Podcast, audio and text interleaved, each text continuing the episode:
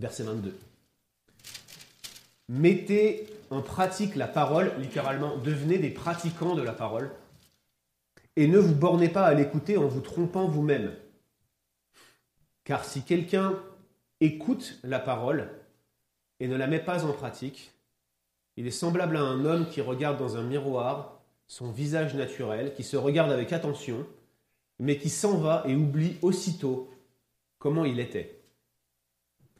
En revanche, celui qui plonge les regards dans la loi parfaite de la liberté et qui y demeure, n'étant pas un auditeur oublieux, mais un pratiquant qui agit, celui-là sera heureux dans son activité.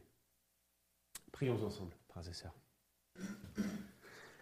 Seigneur, nous sommes devant toi avec toutes nos limites, toutes nos faiblesses, tous nos manquements. Nous tombons une fois de plus en ce dimanche sur un texte qui, à première vue, est particulièrement abrasif, qui nous confronte dans notre manque d'obéissance, qui nous remet en question dans notre manière de considérer ta parole et de marcher avec toi. Seigneur, nous venons devant toi. Nos limites sont présentes, nos péchés sont nombreux. Nous voyons ta sainteté en face, Seigneur. Et nous nous disons, comment est-ce qu'on pourra se présenter devant toi? Tu es tellement élevé dans les cieux, tu as créé ce monde, tu habites une lumière inaccessible que personne ne peut atteindre. Et nous, nous sommes sur la terre, semblables à des vers. On ne vaut rien, nos péchés s'accumulent plus haut que les montagnes. Et devant toi, Seigneur, nous sommes condamnés. Mais voici que tu as envoyé ton Fils dans le monde. Prendre sur lui nos péchés et nous acquérir ce pardon qui fait que nous pouvons nous présenter devant toi comme si nous étions Christ parce que nous sommes revêtus de lui. Et en ce jour, Seigneur, conscient de la justice que tu nous as donnée une fois pour toutes et dont tu nous as revêtus, nous voulons venir t'écouter, Seigneur, pour que ta parole nous habite, pour que ton esprit nous soutienne, pour que nous soyons rendus capables d'obéir à tes commandements, Seigneur par ta puissance et non pas par nos œuvres. Seigneur, donne-nous cette paix par laquelle tu promets d'inonder le cœur de ceux qui te servent. Donne-nous d'être heureux dans notre activité, Seigneur notre Dieu. C'est toi qui donnes la paix, car tout ce que nous faisons, c'est toi qui l'accomplis en nous. Et nous voulons serrer ces paroles dans notre cœur aujourd'hui. Bénis-nous, Seigneur mon Dieu et rends-nous meilleurs devant toi. Non pas meilleurs naturellement, mais meilleurs à cause de Christ. Rends-nous davantage semblables à lui. Affine notre caractère, dispose les circonstances, même éprouvantes, pour nous faire atteindre cet objectif de la conformité à qui tu es. C'est de toi dont nous avons besoin et de toi seul. C'est ta face que nous voulons rechercher aujourd'hui, Seigneur. Et si notre semaine a été difficile peut-être, nous sommes rassemblés aujourd'hui pour vivre et expérimenter ce moyen de grâce que tu mets à notre disposition. Ta parole, Seigneur, qui a le pouvoir de nous façonner, le pouvoir de nous transformer. Et nous te prions, Seigneur mon Dieu, qu'elle le fasse encore aujourd'hui, alors que nous allons chercher à mieux la comprendre. Que ton nom soit glorifié, Seigneur mon Dieu. Que ton règne vienne. Amen. Je suis croyant mais non pratiquant.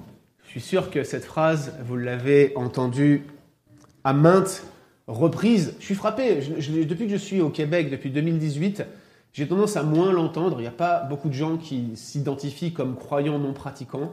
J'ai même rencontré de plus en plus de gens, et c'est assez euh, déstabilisant pour, pour moi, je dois le dire, qui ne savent même pas qui est Jésus-Christ quand on leur parle dans la rue. C'est incroyable. Les plus jeunes, la jeunesse québécoise, Jésus ou Bouddha, on a l'impression que c'est kiff-kiff, la même chose pour eux. Mais cette phrase, quand même, revient régulièrement. Les gens s'identifient comme chrétiens et vous disent Oui, moi je suis croyant, mais je ne pratique pas. Dans les années 60, un évangéliste bien connu en Europe, Rino da Pozzo, italien suisse, euh, demandait aux passagers d'un train qui traversait euh, les cantons de la Suisse Êtes-vous né de nouveau? Un langage que beaucoup de gens seraient incapables de comprendre aujourd'hui. Et dans une société qui était encore très religieuse, les gens lui répondaient mais, mais moi, monsieur, je suis protestant. Et d'autres lui répondaient Mais moi, monsieur, je suis catholique. Et lui, il leur disait Mais ça ne sauve pas d'être protestant. Ça ne sauve pas d'être catholique. Il faut que vous naissiez de nouveau. Et il leur prêchait la parole à partir de Jean 3. Je me souviens il y a quelques années avoir visité une église en, Angleterre, à Liverpool, et avoir entendu la, la prédication encore d'un évangéliste qui racontait que dans l'après-midi, avec un groupe d'évangélisation, ils avaient fait du porte-à-porte, avaient prêché l'évangile aux personnes euh, qui, euh, euh, qui habitaient dans un quartier. Et alors qu'ils avaient cogné à une porte, une dame avait ouvert la porte, ils avaient essayé de partager avec, avec elle leur foi. Et, ils avaient une bonne discussion et la dame leur avait dit, mais, mais monsieur, j'ai pas besoin de ce que vous me dites, j'habite juste à côté de la chapelle. Et l'évangéliste lui répond, mais madame, ça va vous être d'aucun secours lorsque vous rencontrerez votre Dieu.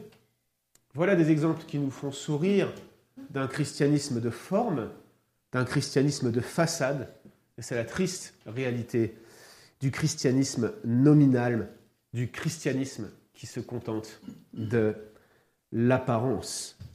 Et ce que nous avons dans notre texte aujourd'hui, c'est la triste réalité de l'existence de ce type de christianisme dès les premiers temps de l'histoire de l'Église, car je vous le rappelle, l'épître de Jacques probablement est l'une des plus anciennes, si ce n'est la plus ancienne que euh, le Nouveau Testament contient, probablement autour de 40 ou 45 après Jésus-Christ. Et dès les premiers temps de l'histoire de l'Église, vous avez sous vos yeux l'idée d'un christianisme déconnecté de Dieu et de sa parole. N'est-ce pas triste de voir comment ces choses sont arrivées rapidement? Or, euh, ce propos de Jacques n'arrive pas ici par hasard, nous l'avons vu dans le texte précédent. La solution par rapport à nos passions pécheresses, notre colère en particulier, c'est de sans cesse recevoir avec humilité cette parole de Dieu qui a été implantée en nous, nous l'avons dit, lors de notre régénération. Mais Jacques veut vraiment être clair sur ce qu'il entend par là. Il veut vraiment qualifier cette notion de recevoir la parole de Dieu parce qu'il ne veut pas que ses auditeurs se trompent quant à leurs conditions spirituelles en disant c'est bon, j'ai reçu la parole de Dieu, c'est bon, je suis chrétien, c'est bon, j'habite juste à côté de la chapelle. Il veut qu'ils soient au clair sur leurs conditions spirituelles. Il ne veut pas que certains s'estiment chrétiens alors qu'ils ne le seraient pas. Et il ne veut pas non plus être mal compris lorsqu'il les encourage à recevoir la parole. Alors dans cette présente section, versets 22 à 25 que nous regardons aujourd'hui, Jacques va rappeler qu'il n'y a qu'une seule manière de recevoir la parole. Et il va leur donner un commandement, un avertissement et une promesse.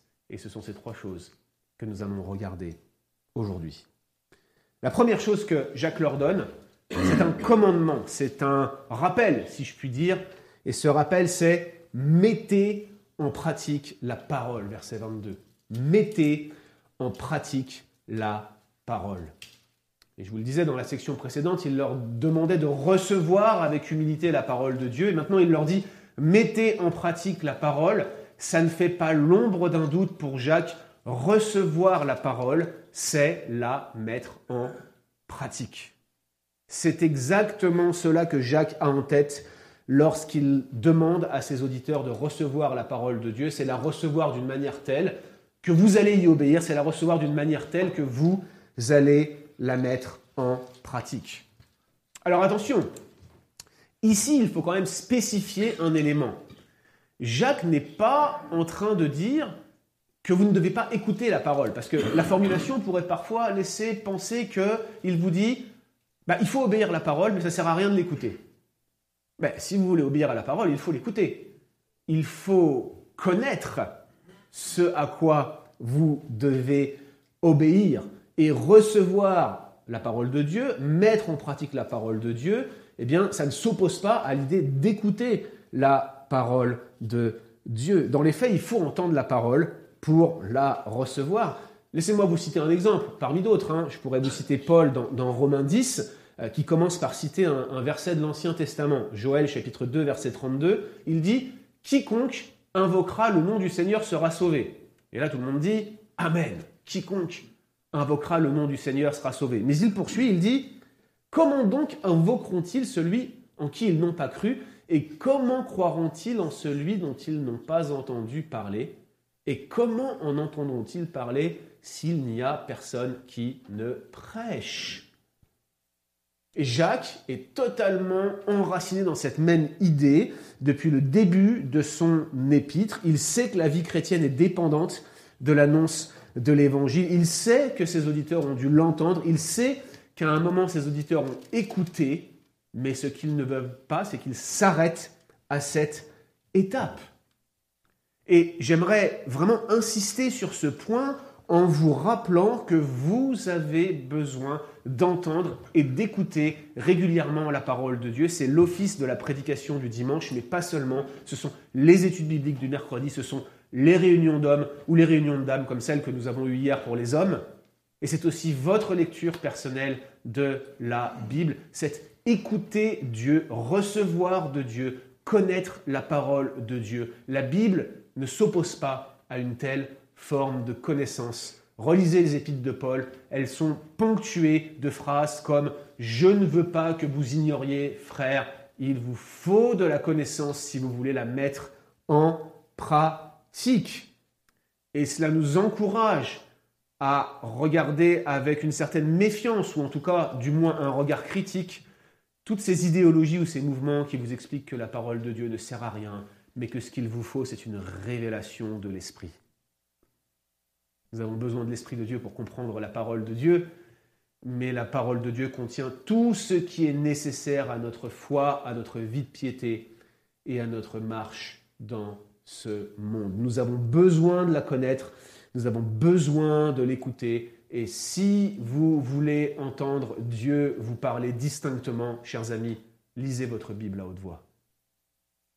Il faut donc entendre, écouter la parole il faut l'accepter, il faut lui donner son assentiment, il faut la méditer. Jacques n'a absolument rien contre cette idée. Son argument vise surtout ceux qui s'arrêtent à cette étape, qui se limitent à l'écoute. Il leur dit, mettez en pratique la parole et ne vous bornez pas, ne vous limitez pas à l'écouter seulement. Et chers amis, ça, c'est un, concept qui est euh, détaillé dans toutes les confessions de foi depuis le Moyen Âge. Vous avez certainement vu ça avec l'exposition de la confession de foi de Pascal, où, il distingue ces trois éléments euh, caractéristiques de la foi, notitia, assensus, fiducia. Ça vous rappelle peut-être quelque chose dans l'exposition de la parole? Notitia, c'est connaître la parole, c'est-à-dire l'entendre et, et, en quelque sorte être informé de ce qu'elle contient. Assensus, c'est lui donner son assentiment, c'est croire que ce qu'elle dit est vrai, mais là encore, ça ne suffit pas. Il faut y placer sa confiance, s'appuyer sur elle comme on s'appuierait sur une chaise ou sur une béquille. C'est fiducia, c'est placer notre foi en Dieu. Il faut aller plus loin, leur dit Jacques. Il ne faut pas vous arrêter à l'étape de dire que la parole de Dieu est vraie. Il faut également que vous la mettiez en pratique. Et pour Jacques, écouter la parole devrait toujours conduire à la mettre en pratique. C'est exactement ce qu'il dit dans ce passage. C'est un principe logique. Je suis sûr qu'ici, je prêche des convaincus.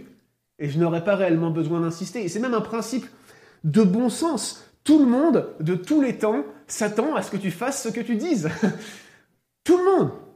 Les philosophes grecs de l'époque de Jacques insistaient sur l'idée de mettre en pratique ce que l'on enseigne, un principe qui euh, court encore les rues aujourd'hui. Les, rabbins du deuxième siècle euh, avaient cette, citation qui dit ce n'est pas l'exposition mais la pratique de la loi qui est importante. Et un simple exemple, tout le monde s'attend à ce que des hommes politiques qui nous représentent soient exemplaires. Peut-être même qu'on en exige un peu trop d'eux, je crois, parfois. On est peut-être un peu trop exigeant. On oublie qu'ils sont aussi des pécheurs, comme nous sommes, et qu'ils peuvent eux aussi commettre des fautes. J'ai souvent été frappé par les propos de Gandhi sur l'exemplarité des chrétiens. Il disait je deviendrai chrétien quand je verrai les chrétiens pratiquer ce qu'ils enseignent. Waouh Voilà ce que Gandhi, un homme politique indien, disait dans euh, la première moitié du XXe siècle au sujet de la mise en pratique. Donc recevoir, c'est mettre en pratique, mais mettre en pratique ce que l'on enseigne, mettre en pratique notre idéologie, ça paraît être un principe de bon sens, point.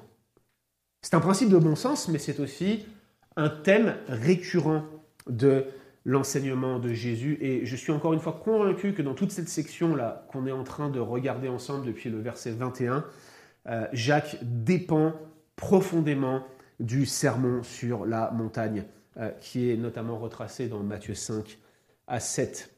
Dans Matthieu 5 à 7, euh, vous avez ces paroles de Jésus au verset 24, Matthieu 7, pardon, verset 24. Jésus dit, c'est pourquoi quiconque entend ces paroles que je dis et les met en pratique sera semblable à un homme prudent qui a bâti sa maison sur le roc. La pluie est tombée, les torrents sont venus, les vents ont soufflé et se sont jetés contre cette maison. Elle n'est point tombée parce qu'elle était fondée sur le roc. Mais quiconque entend ces paroles que je dis et ne les met pas en pratique sera semblable à un homme insensé qui a bâti sa maison sur le sable. La pluie est tombée, les torrents sont venus, les vents ont soufflé, ils ont battu cette maison, elle est tombée et sa ruine a été grande. Ce matin, j'étais euh, dans le bureau euh, en train de, fignoler les derniers préparatifs de mon sermon et, notre frère Roger est arrivé, puis on a parlé un peu de comment les fondations sont faites euh, dans les bâtiments, que ce soit en Europe ou au Québec. On a parlé un peu de sujets techniques que je maîtrise mal. Il y a une chose dont je suis sûr, c'est que si vous allez voir Roger et que vous lui parlez de faire des fondations dans un terrain meuble, dans du sable, il vous dira Mais t'es fou Ta maison, elle va pas tenir 5 ans. Même un an. C'est du bon sens, mais Jésus a besoin de le rappeler. C'est du bon sens, mais Jacques a besoin de vous le redire. C'est du bon sens, mais nous avons un cœur oublieux et nous pensons parfois que la parole de Dieu a un effet magique qui va simplement, par l'écoute, nous euh, purifier, nous sanctifier et nous rendre euh, tout ce que nous avons besoin d'être pour nous présenter devant Dieu. Jacques dit non. Mettez en pratique la parole. Heureux ceux qui écoutent la parole de Dieu et qui la gardent, dit notre Seigneur dans l'évangile de Luc. Et le parallèle entre les paroles de Jacques et celles de Jésus sont frappantes et elles ont un dénominateur commun. C'est que si vous écoutez simplement la parole et que vous ne la mettez pas en pratique, eh bien cette parole, elle ne vous sert de rien et même pire encore, elle vous condamne d'autant plus. Et c'est un avertissement solennel que Jacques donne à ses auditeurs à ce moment précis. Donc ce commandement, mettez en pratique la parole, est important. Mais Jacques veut également aujourd'hui adresser un avertissement solennel à ses auditeurs. Et cet avertissement, donc, cette deuxième partie, c'est que ceux qui se contentent d'écouter la parole de Dieu sont sur une pente glissante. Ceux qui se contentent d'écouter la parole de Dieu sont sur une plante glissante. Relisons le verset 22. Mettez en pratique la parole et ne vous bornez pas à l'écouter en vous trompant vous-même. Ceux qui, qui sont de simples auditeurs de la parole de Dieu, ceux qui ne mettent pas en pratique la parole de Dieu, sont des gens qui se trompent eux-mêmes. C'est ça l'avertissement. Si, vous ne faites qu'écouter, vous êtes en train de vous tromper. Pas de vous tromper de, voix, pas de vous tromper de route, mais euh, d'avoir une attitude qui consiste à vous décevoir, à abuser de vous-même. C'est ça le, sens du verbe original euh, que Jacques utilise ici. C'est un, un, verbe avec un sens très fort. Le sens de tromper ici, c'est duper, c'est abuser, euh, il n'y a qu'une seule utilisation de ce verbe ailleurs dans le Nouveau Testament, c'est dans Colossiens 2.4, où Paul met en garde contre les faux docteurs qui, pourraient séduire les Colossiens. Il dit, je dis ceci afin que personne ne vous trompe par des discours séduisants. Donc cette notion de tromper, c'est pas juste euh, se tromper de chemin. C'est une attitude active qui consiste à abuser, qui consiste à duper quelqu'un par une fausse idéologie, par de faux raisonnements. Et d'ailleurs, euh, certaines versions se traduisent, vont, étendre le sens de ce verbe en parlant de vous tromper vous-même par de faux raisonnements, parce que c'est cela qui est en jeu ici. Ok, qu'est-ce qu'il est en train de dire concrètement? Quand vous regardez les mouvements sectaires, quand vous regardez les différentes idéologies mortifères que la Bible condamne, l'idolâtrie et toutes sortes de, de, de, de, doctrines qui peuvent vous égarer loin de la vérité, presque toujours dans tous ces mouvements sectaires, vous avez un maître à penser, un gourou ou un groupe de personnes qui vont construire cette idéologie et qui vont la rendre attractive de sorte que que souvent, derrière un mouvement sectaire, vous avez un ou plusieurs personnages qu'on va mettre sur un piédestal et qu'on va suivre. Le gourou. Mais ce que, Jacques est en train de dire ici, c'est si vous écoutez simplement la parole de Dieu et que vous ne la mettez pas en pratique, vous n'avez besoin de personne pour vous tromper vous-même. Vous n'avez pas besoin de gourou, vous n'avez pas besoin de maître à penser, vous êtes votre propre faux docteur. Vous êtes un hérétique 2.0. Vous vous égarez vous-même, vous mettez vous-même l'embûche devant vous pour vous prendre le pied dedans. Bref, vous faites tout très bien, tout seul. Vous vous trompez vous-même. Vous êtes en train de vous égarer vous-même. Vous êtes votre propre faux docteur en utilisant ce genre de raisonnement.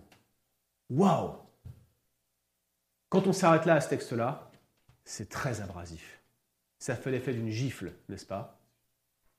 Maintenant, la question qu'on est en droit de se poser, c'est qui sont ceux qui sont dans un tel état? Qui est visé par un tel avertissement? Ce ne sont pas ceux qui luttent pour mettre en pratique la parole. Et j'aimerais vraiment insister sur ça. Si vous arrivez aujourd'hui dans cette salle de culte, si vous regardez euh, cette prédication sur Internet, soyons clairs, ce message ne s'adresse pas à ceux qui sont affligés parce qu'ils luttent dans leur obéissance à la parole de Dieu. Ce ne sont pas ceux qui galèrent qui sont ici la cible de Jacques. Ce ne sont pas non plus ceux qui luttent avec un péché récurrent ou avec une addiction dont ils ont du mal à se sortir. Ce n'est pas du tout le propos de Jacques ici. Ceux qui écoutent seulement pour Jacques, ce sont ceux qui n'ont jamais vraiment reçu la parole de Dieu. Ce sont ceux qui refusent son verdict sur le cœur humain.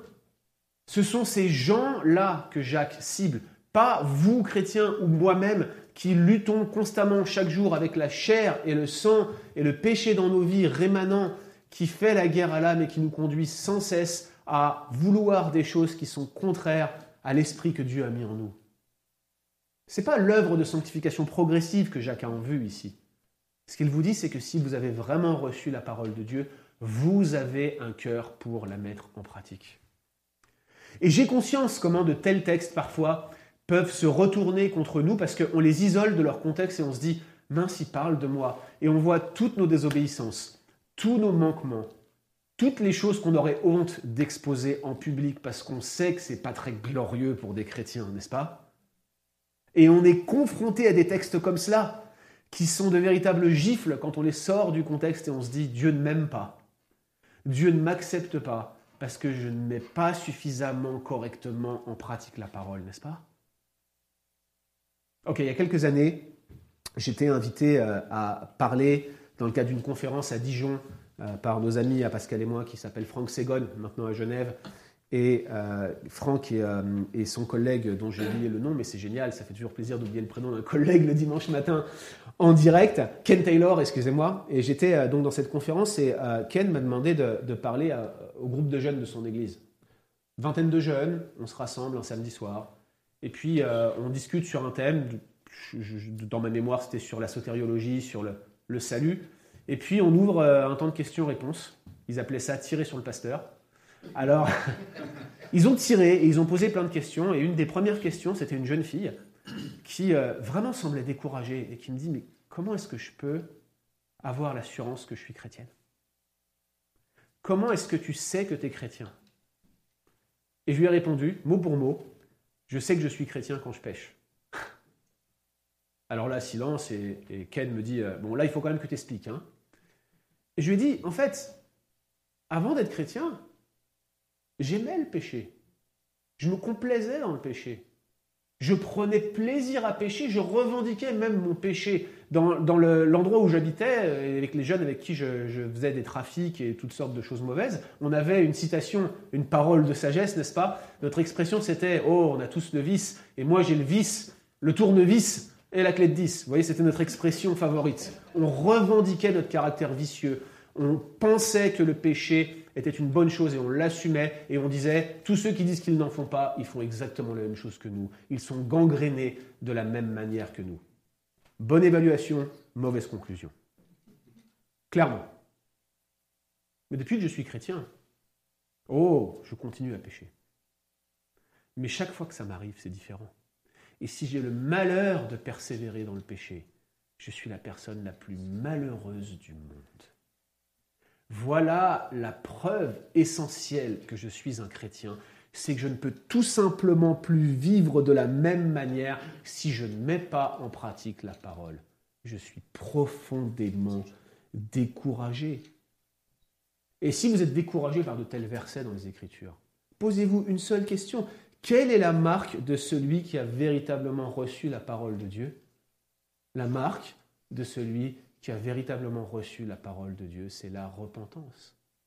La repentance initiale, la repentance continuelle, la repentance qui porte du fruit, la repentance qui vous pousse à vouloir obéir à la parole de Dieu, et même si vous galérez, même si vous luttez, même si les liens du péché continuent de vous tirer vers le bas, vous savez que votre aspiration profonde, c'est de mettre en pratique la parole de Dieu, et c'est la marque que vous l'avez reçue. La marque que vous l'avez reçue.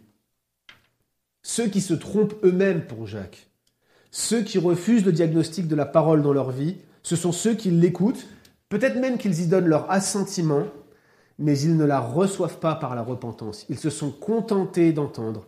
Ils refusent de mettre en pratique. Et Jacques est très sévère par rapport à de telles personnes qui se croient chrétiennes, mais qui se trompent. Et ce que Jacques dit à ses auditeurs, c'est que si vous êtes dans ces situations-là, vous manquez du bon sens le plus élémentaire.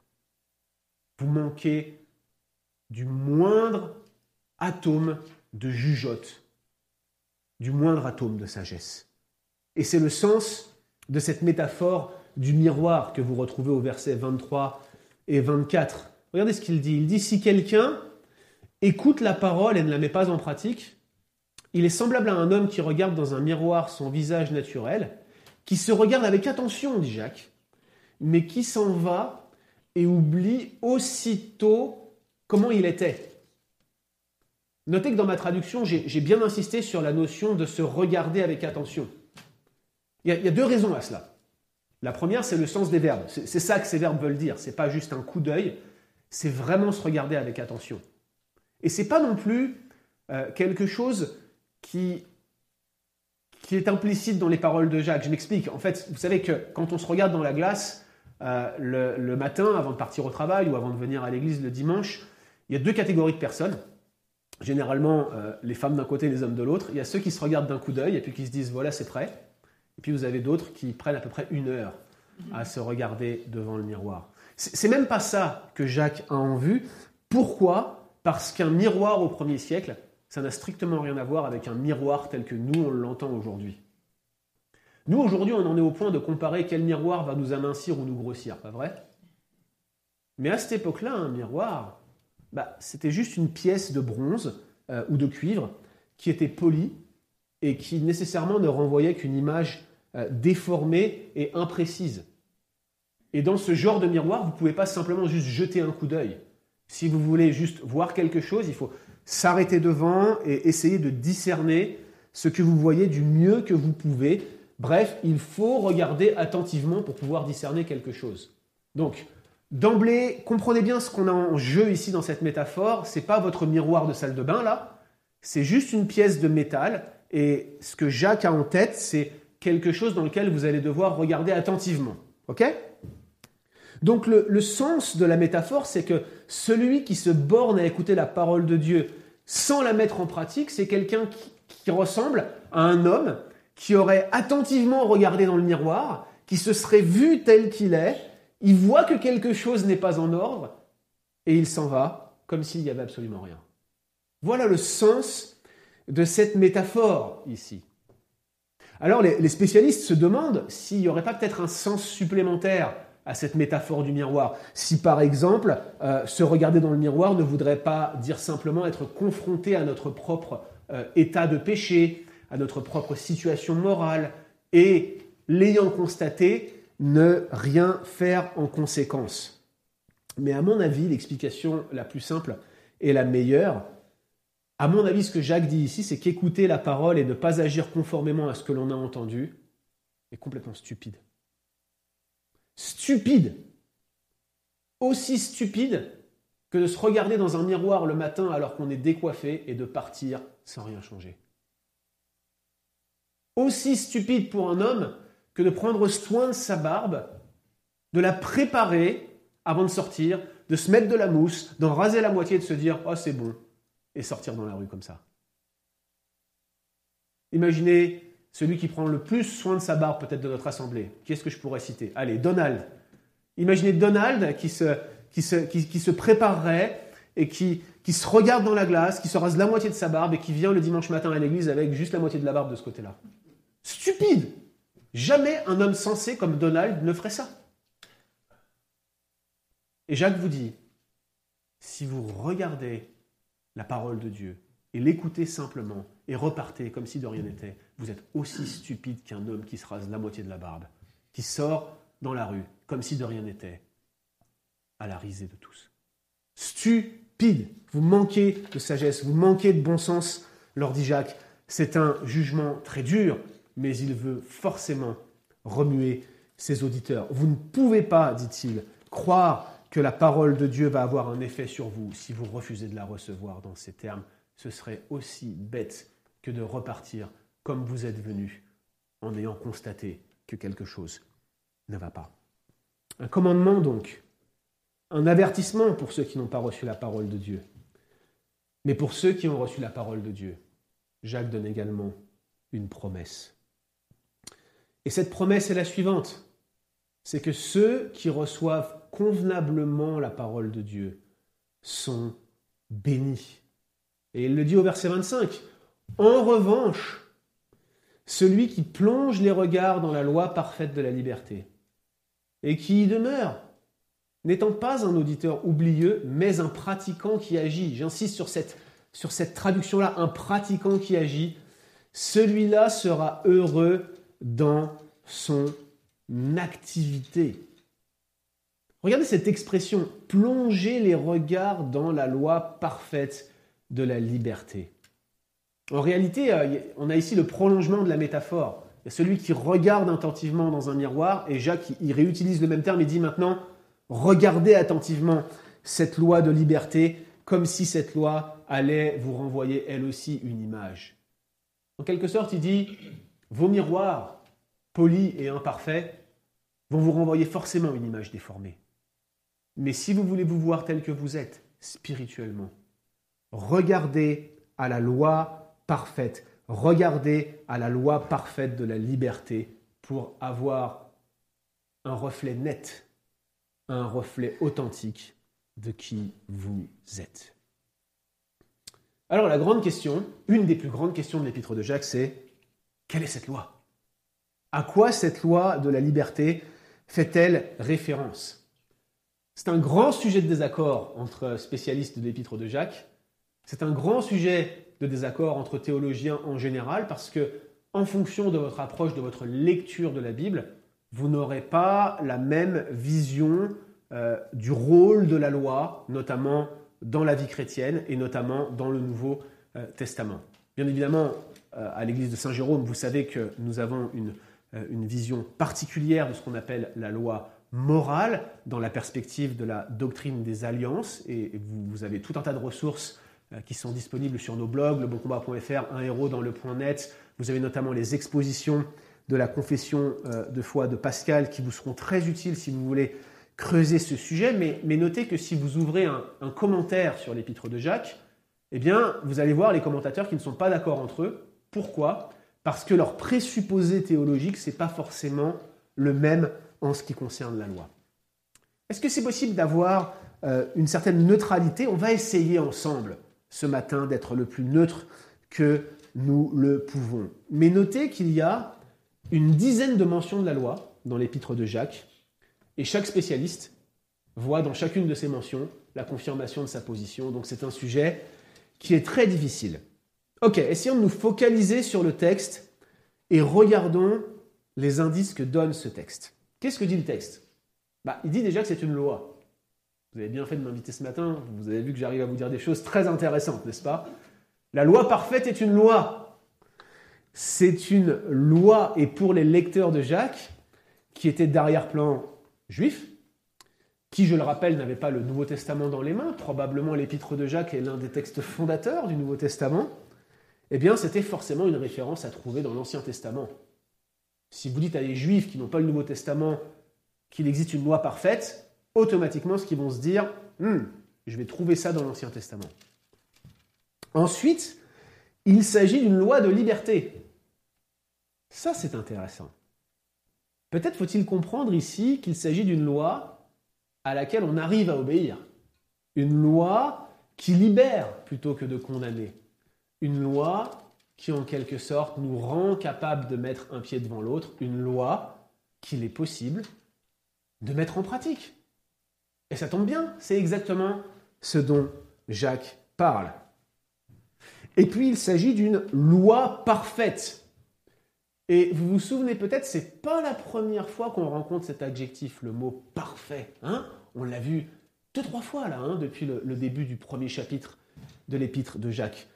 Parfait, accompli, sans manquer de rien. Et on avait dit que ce mot, en grec teleios, si ça vous intéresse, ce mot parfait, pour Jacques, désigne quelque chose de complet, d'abouti, et se réfère à un temps qui est le temps de la fin. Et lorsqu'il parle à ses lecteurs qu'ils doivent être parfaits, il fait référence à la perfection de la fin des temps, la perfection eschatologique, c'est-à-dire le temps où ils auront maturé et ils seront euh, prêts pour la rencontre avec leur Dieu. Donc cette loi, elle semble être connectée avec cette notion de fin des temps, avec cette notion eschatologique. C'est donc des commandements auxquels on peut obéir et qu'on peut garder, qui sont connectés avec les temps de la fin. Et le meilleur antécédent, selon moi, pour une telle loi, c'est celle qui est associée à la promesse de la nouvelle alliance, celle qui est associée à la loi répandue dans le cœur de l'homme en Jérémie 31. Lisez avec moi Jérémie 31, verset 33-34. Voici l'alliance que je ferai avec la maison d'Israël, dit Dieu. Après ces jours-là, je mettrai ma loi au-dedans d'eux. Je l'écrirai dans leur cœur et je serai leur Dieu et ils seront mon peuple. Et regardez la suite. Celui-ci n'enseignera plus son prochain, ni celui-là son frère, en disant Connaissez l'Éternel, car tous me connaîtront, depuis le plus petit jusqu'au plus grand, dit l'Éternel, car je leur pardonnerai leur iniquité, et je ne me souviendrai plus de leurs péchés. Tous les critères sont là. C'est une loi, c'est une loi qui est répandue dans le cœur de personnes qui connaissent Dieu, qui n'ont plus besoin d'être enseignées de Dieu, parce qu'ils sont en relation avec lui, parce qu'ils sont rendus capables d'obéir. C'est une loi qui est eschatologique et qui se réfère à la fin des temps, au moment où Christ va initier, ratifier par son sang la nouvelle alliance qu'il va faire demeurer jusqu'à ce qu'il revienne. Voilà cette loi de Jérémie 31, 33, 34, probablement le meilleur antécédent pour cette loi parfaite de liberté mentionnée ici dans Jacques. Et c'est très intéressant de le mentionner parce que vous vous souvenez sans doute, la semaine dernière, nous disions que la parole implantée, elle aussi, avait pour antécédent ce texte de Jérémie 31, 33, 34. Clairement, Jacques fait référence ici à la loi associée à la nouvelle alliance, cette loi morale, synthétisée, résumée dans les dix commandements, que Dieu met dans notre cœur à la conversion, à la régénération, et qu'il nous rend capables de mettre en pratique. La loi dans Jérémie est écrite dans le cœur de ceux qui connaissent Dieu, de ceux qui, sont, qui ont reçu Dieu, qui sont capables d'y obéir. Et le propos de Jacques, c'est celui qui plonge les regards attentivement dans la loi parfaite de liberté, c'est celui-là qui a la loi dans son cœur, c'est celui-là qui connaît l'Éternel, c'est celui-là fait partie du peuple de Dieu. C'est celui-là qui connaît Dieu. C'est celui-là qui est un chrétien authentique. Un tel homme, dit Jacques, n'est certainement pas un auditeur oublieux. C'est un pratiquant qui agit. En d'autres termes, Jacques est en train de dire, il n'y a pas de croyant non pratiquant dans le royaume de Dieu. il n'y a pas de croyants non pratiquants dans la nouvelle alliance. Ceux qui connaissent Dieu ont la loi dans leur cœur et ils ont en eux-mêmes une impulsion, un désir profond d'y obéir. Et s'ils tombent, et s'ils chutent, s'ils passent par la vallée de l'ombre et de la mort, pour paraphraser le psalmiste, ils souffrent et n'ont qu'une hâte, retrouver la joie qu'ils ont perdue dans la repentance et la communion avec Dieu, et revenir dans le chemin de l'obéissance et de la mise en pratique. Voilà pourquoi la repentance, frères et sœurs, devrait être notre arme quotidienne pour nous battre contre la chair et contre le péché. La promesse de Jacques, c'est que ceux qui persévèrent dans une telle voie, ceux qui persévèrent dans l'obéissance à une telle loi, seront heureux, mais pas n'importe où. Ils seront heureux dans leur activité. Ils seront heureux comment? Ils seront heureux dans leur mise en pratique. En soi, c'est une promesse qui est particulièrement encourageante. En persévérant dans cette voie, nous pouvons être parfaitement heureux. C'est une promesse magnifique. Si nous obéissons à la parole de Dieu, nous sommes les gens les plus heureux du monde. Et nous avons tendance à oublier cela, parce que le péché nous fait des promesses. Promesses de joie, promesses de bonheur, promesses de paix, promesses de prospérité, promesses d'abondance, promesses de plaisir, promesses de stimulation diverses et variées. Et vous le goûtez et ça a bon goût, c'est sucré comme le soda et tu arrives au fond du verre, tu sais que ce que tu as bu c'est un poison, un arsenic qui te détruit et qui te consume à l'intérieur parce que c'est ça le péché. C'est une boisson belle et enivrante, mais quand tu l'as bu, elle est amère et te brûle les intestins. Satan ne paye jamais ce qu'il promet. Il paye avec la honte, il paye avec le déshonneur, il paye avec le désespoir, il paye avec la tristesse et la souffrance. Et quand ton plaisir est parti, tu restes nu comme un verre et écrasé par la souffrance parce que tu as goûté à ce poison et tu sais que ça te rend malheureux et malade. Et c'est d'expérience que je vous parle. Et je ne fais aucune illusion sur vous, ça trouve un écho chez vous parce que vous l'avez expérimenté aussi. Et vous savez bien cela. Et ce que je vous dis aujourd'hui n'a rien de nouveau pour vous. Mais vous savez également que la moindre étincelle d'obéissance dans votre existence vous a comblé et rempli de joie, une joie plus profonde que tout votre compte en banque que vous auriez pu amasser, une joie plus profonde que toutes vos possessions. Il est possible d'être davantage heureux en vivant à 10 dans un 3,5 qu'en ayant une grande maison pour toi tout seul. Il y a des choses qui nous remplissent d'abondance dans cette vie, mais aucune ne peut arriver au quart du tiers de la cheville du bonheur que la parole de Dieu promet à ceux qui obéissent et qui la mettent en pratique. Tu mets plus de joie dans mon cœur qu'ils n'en ont quand ils amassent le froment et le mou, dit David. Toute sa royauté n'était rien pour lui, rien à faire pour peu qu'il ait cette joie profonde que Dieu répand dans le cœur de celui qui obéit. Et cette joie étant en plus chère à nos cœurs que nous connaissons les affres du péché. Cette joie est d'autant plus douce à notre palais que nous connaissons l'amertume du vinaigre du mal. Pour les lecteurs de Jacques, cette promesse sonne d'une manière spéciale. Souvenez-vous qu'ils étaient éprouvés, souvenez-vous qu'ils étaient persécutés, souvenez-vous qu'ils étaient appauvris. Un petit peu de sucre, un petit peu de douceur, un petit peu de péché pour égayer leur existence. Cela n'aurait-il pas été doux à leur palais? Mais Jacques leur demande de considérer leur épreuve comme un sujet de pure joie. Il leur dit, voilà une occasion pour vous de mettre en pratique la parole. Voilà comment vos épreuves peuvent vous servir à expérimenter cette joie profonde et abondante que je veux vous offrir. Voilà une belle occasion de lire, de méditer, de sonder et de faire ce qu'elle vous dit, et de voir que votre bonheur ne dépend pas des circonstances ou de votre possession, mais de la parole de Dieu répandue dans votre cœur. Chers amis, ce texte n'est pas du donnant-donnant. Ce texte n'est pas simplement tu seras heureux si tu fais ce que je te demande, tu seras heureux si tu coches toutes les cases. Rien à voir avec ça, parce que Dieu vous donne sa parole et sa joie dans un même package.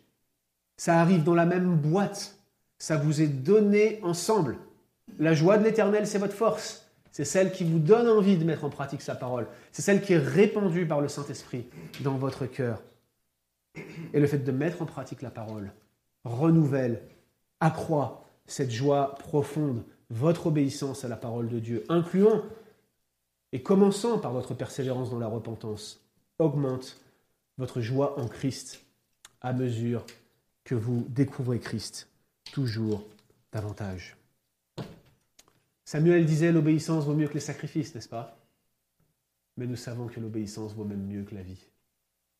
Nous le savons, chers amis, que notre existence même, la vie, l'essence même de ce que nous possédons, est encore moins importante que cette joie profonde qui nous est promise de manière parfaite et pour l'éternité. Notre véritable vie est cachée avec Christ en Dieu et chaque fois que nous mettons en pratique la parole de Dieu, nous commençons dès maintenant à expérimenter cette vie qui est réservée pour nous dans les cieux. Nous apprenons à vivre dès à présent ce qui nous appartient déjà dans le ciel et que nous hériterons pleinement lorsque nous serons rendus semblables à Christ. Il essuiera toute larme de nos yeux. Il nous rendra capables d'être comme il est. Je terminerai avec cette parole de l'apôtre Paul, qui lui aussi, comme vous et moi, luttait au quotidien pour mettre en pratique la parole de Dieu dans sa vie. Et alors qu'il avertit les anciens d'Éphèse, qui étaient en grand danger d'accepter une nouvelle doctrine, une doctrine très probablement marquée par cette forme d'antinomisme, cette forme de christianisme de façade où on écoute la parole seulement et où on ne la met pas en pratique. Paul les met en garde et il se met en exemple. Et il leur dit, je ne fais pour moi-même aucun cas de ma vie comme si elle m'était précieuse, pourvu que j'accomplisse ma course avec joie et le ministère, le mandat que j'ai reçu du Seigneur Jésus d'annoncer la parole de Dieu. Paul n'a pas résisté à la vision céleste. Et vous connaissez son histoire. Lapidation, trahison, persécution, souffrance, bonheur absolu de celui qui obéit à son Seigneur et qui expérimente dès à présent cette joie qui nous est pleinement réservée dans les cieux. Oh, chers amis, que ces paroles ne soient pas simplement abrasives à nos oreilles et dures à avaler. Regardez la promesse qui est associée. Une joie profonde, un bonheur parfait, une vie chrétienne qui nous remplit de toutes nos aspirations jusqu'à la plénitude. Glorifions ensemble notre Dieu. Seigneur, nous voulons être prompts à écouter de cette manière-là. Nous voulons recevoir ta parole comme tu le décris et comme tu le souhaites. Nous voulons apprendre à la mettre en pratique. Et nous savons que tu as mis cette impulsion dans notre cœur par le Saint-Esprit. Et nous voulons, Seigneur, marcher dans ces bonnes œuvres que tu as préparées d'avance, trouver notre joie dans l'obéissance à ta parole, dans le rejet du péché dans notre vie, dans notre capacité à faire ce à quoi tu nous appelles, dans la recherche de ta volonté, dans notre désir de nous y conformer. Seigneur, nous savons que c'est toi qui donnes ce que tu ordonnes. Nous savons que c'est toi qui accomplis ce que nous ne sommes pas capables de faire. Nous savons que c'est toi qui nous mets sur le rocher qu'on ne peut pas atteindre. C'est ton œuvre, Seigneur. Et alors que nous entendons ces paroles aujourd'hui, que nous voyons de ce à quoi tu nous as arrachés, de ce dont tu nous as retirés, Seigneur, je veux vraiment te prier pour que tu nous rendes capables de continuer, de persévérer, de plonger nos regards dans cette loi parfaite de la contempler telle qu'elle est, de nous voir tels que nous sommes et d'accepter ton verdict sur notre vie et la puissance de ton esprit pour marcher dans tes voies et obéir à ta parole. Seigneur, je veux aussi te prier pour ceux qui peut-être aujourd'hui n'ont pas fait l'expérience de recevoir la parole de Dieu, n'ont pas consacré leur vie tout entière, n'ont pas reconnu en Jésus-Christ leur Seigneur, Sauveur et Maître, n'ont pas placé leur confiance dans sa mort et sa résurrection. Peut-être qu'ils n'ont pas l'assurance d'avoir leur péché pardonné, n'ont pas l'assurance d'être en communion ou en alliance avec toi, Seigneur. Nous savons que ces avertissements solennels qui sont donnés n'ont pas pour but simplement d'effrayer, mais d'amener, Seigneur, tous ceux qui les entendent à se tourner vers toi. Il y a cette offre de l'évangile de la grâce, cette offre de Jésus qui a parfaitement mis en pratique l'intégralité de cette loi et qui l'a accomplie pour nous. Seigneur, que personne ne reste le long du chemin, Seigneur. Et je te prie pour tous ceux qui entendent ta parole aujourd'hui, afin qu'ils se consacrent et qu'ils se tournent vers toi. Au nom de Jésus-Christ.